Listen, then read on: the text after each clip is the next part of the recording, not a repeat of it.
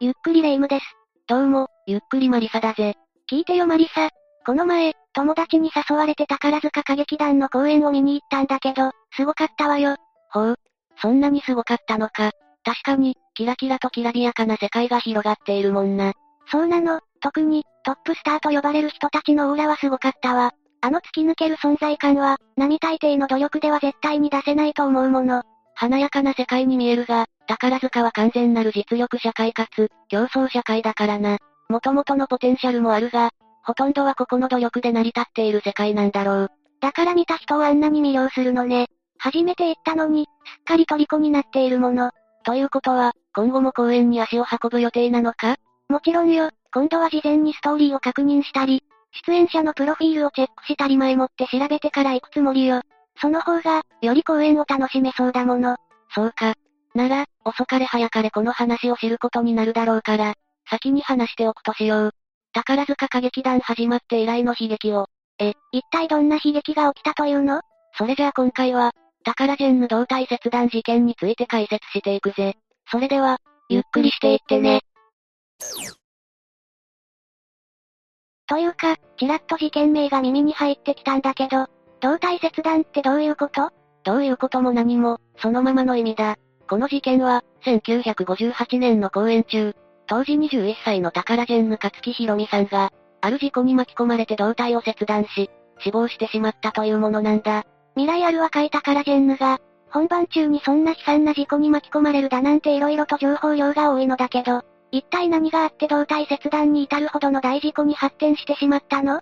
事故が起きた公演は、1958年3月26日から4月29日まで公演されていた、春の踊り、花の中の子供たちという花組公演だ。もともと勝木さんはこの公演に出演する予定はなかったんだが、本来の出演者であった同級生の日夏ゆりさんが体調不良だったため、急遽代役として3月31日から出演していたんだ。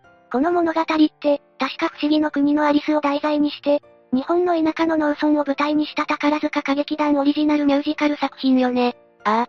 そして事故が起きたのは4月1日の2回公演の午後の公演中、勝木さんが、セリと呼ばれる昇降装置に乗って、恋人役の松島美奈子さんと抱き合いながら降下した際、勝木さんの衣装が、回っていたシャフトに引っかかってしまい、そのまま引きずり込まれてしまったんだ。親友との共演中での事故とはかなり衝撃が大きいわね。その場にいた松島さんは大丈夫だったの？松島さんはこの後すぐに次の役が待っていたので、セリが降り切る前に飛び降りて衣装を着替えるべく走り出していたため、怪我はなかったんだ。だから、無事といえば無事だったんだが。何よ、そのちょっと言いづらそうな感じ。もしかして、怪我以外に何か起きたの？どうやら、松島さんが走り出した直後、後ろで勝木さんのやめてという断末魔が聞こえた後、何かが砕けるようなバリバリという音や、何かが飛び散る音が聞こえてきたそうだ。そして振り向くと、まるで老人形のように無表情の勝木さんと、シャフトに絡みついた衣装という光景が飛び込んできた。そんな光景を見たら、トラウマになってもおかしくないと思うわ。怪我がなかったのは良かったけど、どちらかといえばメンタルの方が心配だわ。ああ。親友の悲惨な姿を見た松島さんは、もちろん錯乱状態に陥った。だが、とりあえず機械を止めなくてはと思ったんだろう。止めて、と絶叫に近い声で周りに伝えたんだ。しかし、この時まだ勝木さんが亡くなっていることに気づいていなかったそうで、次のシーンのため、一旦その場を離れたそうだ。舞台裏って表舞台より薄暗いだろうし、鮮明に事態が把握できなかったのかもしれないわね。ああ。そしてただごとではない様子に気づいたスタッフは、急いで勝木さんの元へ駆けつけ、機械の電源を止め、勝木さんにどうしたんだと声をかけながら彼女の腰に手を回した。が、勝木さんはすでに死亡していた上に、下半身がなかったんだ。その切断してしまった下半身はどこへ？まだ競りの上に残っていた。というか、剥き出しのシャフトに絡みついたままだったそうだ。うう、現場を見ていないのに、想像しただけでも頭がクラクラするわ。だからこそ、当時その現場を実際見てしまった。スタッフさんや演者さんたちの心境を考えると、辛いとかしんどいとか、そんな言葉で簡単に言い表せないわね。だな。そして、徐々に事態に気づき始めた舞台上の劇団員は、叫び声を上げたりその場から逃げ出そうとするなど、案の定パニック状態になり、事態を把握し始めた200人の観客も総立ちとなってしまった。こうなったらとてもじゃないが公演どころではなく、そのまま中止。そして事故後、目の前で親友を失った松島さんは3日間失踪したそうだ。そりゃそんな大惨事が起きているのに、そのまま公演を続けるなんてことはしないわよね。松島さんも気の毒だったわね。だな。その後、勝木さんは下宿先で密葬が行われ、東京の東岳寺にお墓が建てられたという。でも、一つ疑問に思ったんだけど、この事故は勝木さんの衣装がシャフトに巻き込まれたことが原因で起こったのよね？正直、衣装が巻き込まれただけなら、胴体切断なんて大惨事にまでならないと思うんだけど、どうしてここまで大事故に発展してしまったの？ああ、そうなった原因はいくつかあるんだが、考えてみるとどれもありえないというか、起こるべくして起きた事件としか言えないような原因ばかりでな。それについても詳しく解説していくぜ。よろしく頼むわ。と、その前に、まずは被害者である、勝木ひろみさんの人物像について説明しておこう。勝木さんは神奈川県藤沢市の出身で、名門湘南白百合学園に入学するも中退し、宝塚音楽学校を目指すことを決意したという経歴の持ち主なんだ。湘南白百合といえば、藤沢にある中高一貫の名門女子校よね。確か、宝塚をはじめ数多くの音楽家やスターを出していると聞いたことがあるわ。ああ。ちなみに勝木さんが宝塚を目指した理由だが、同じ学校出身で、後に共演することになる。親友松島美奈子さんが学校を中退し、宝塚音楽学校に入ったことに影響を受けたためとのことだぜ。ちなみに今はできないが、当時は学校を中退して宝塚音楽学校に入るのは珍しくなかったそうだ。影響を受けたとはいえ、中退して宝塚に入ることを決めるって、相当大きな決断だったんでしょうね。とはいえ、あの狭き門を無事突破できたわけだから、かなり優秀な人材だったはずよ。ああ。勝木さんは優秀な成績で試験をクリアし入学後、月組に配属。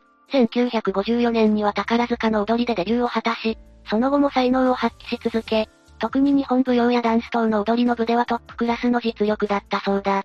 まさに彩色兼備という言葉がぴったり当てはまる人だわ。だけど、そんな優秀な人が、どうしてまたこんな悲惨な事故の被害者になってしまったのか、余計に気になるところだわ。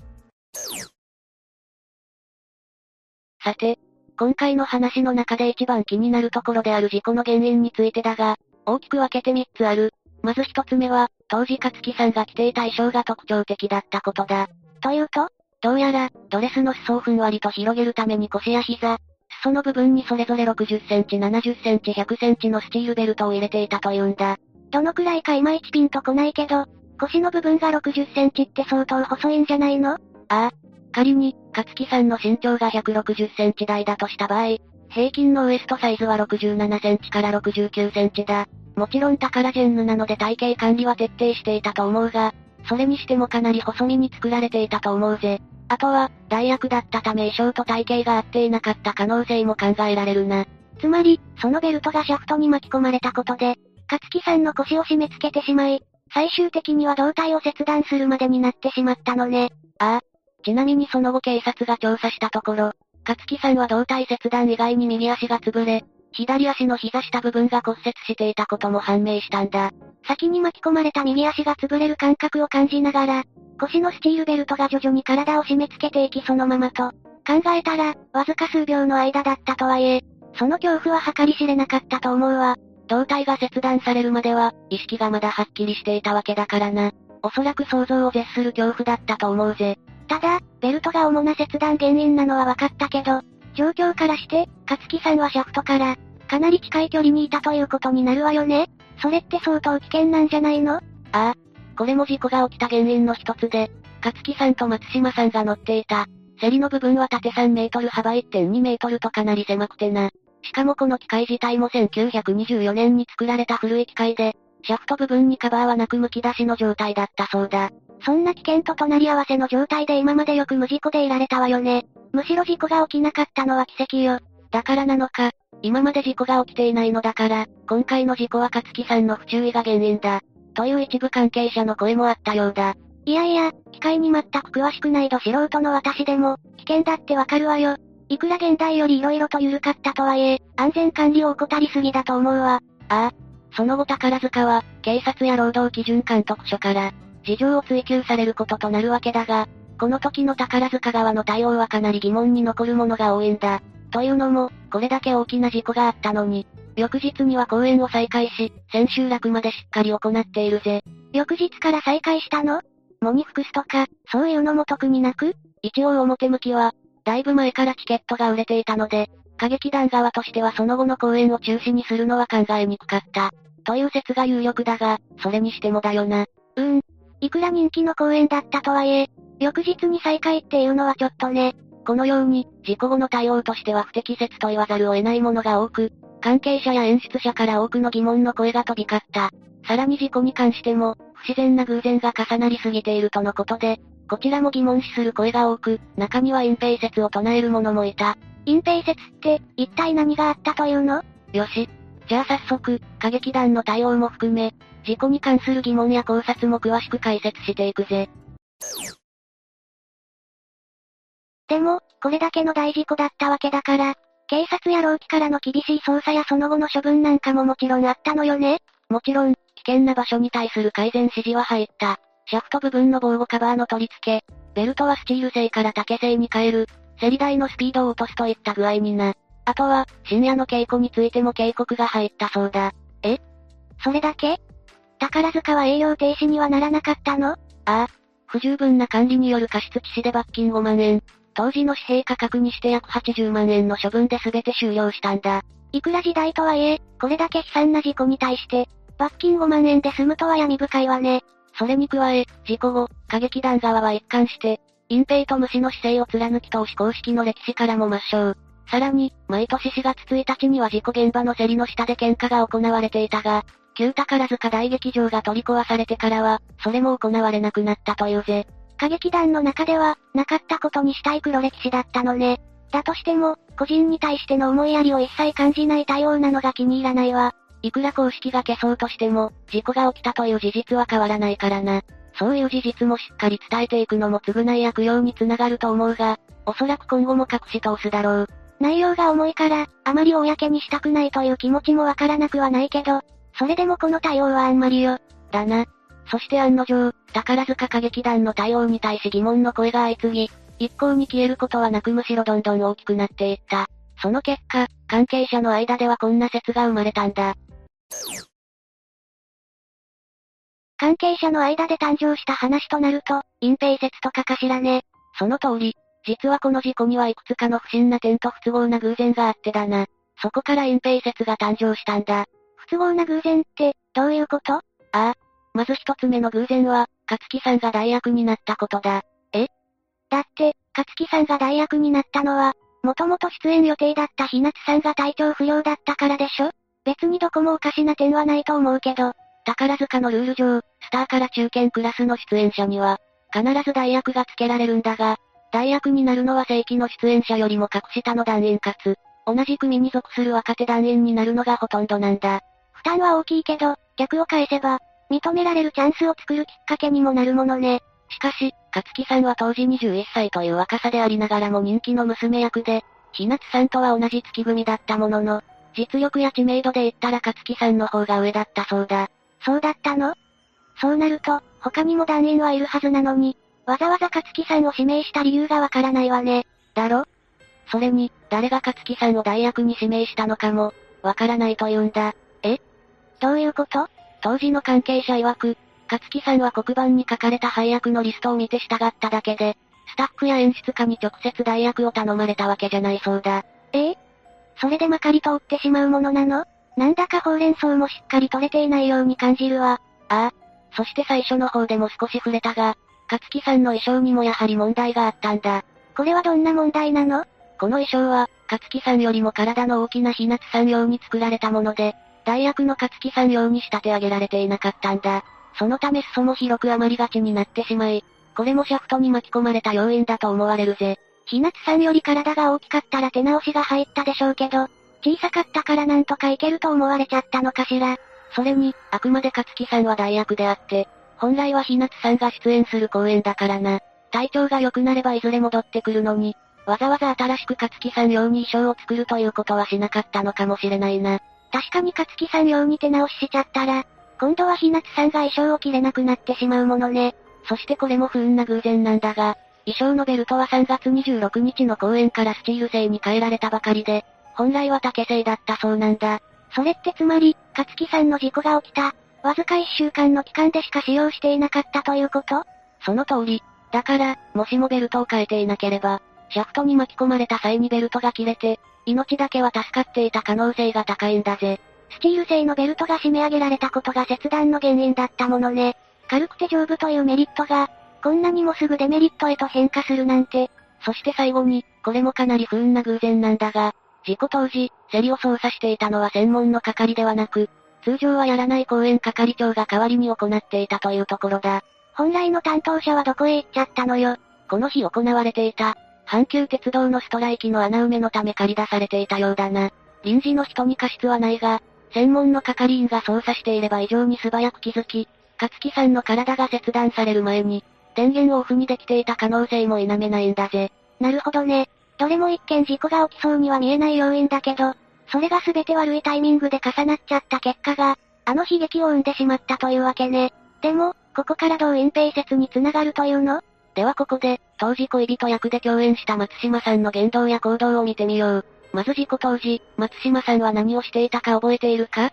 えっと、確か次のステージの関係で、競りが降り切る前に飛び降りて走り出したら、後ろから叫び声が聞こえて、振り向いたら顔に血の気のない勝木さんの姿が見えた。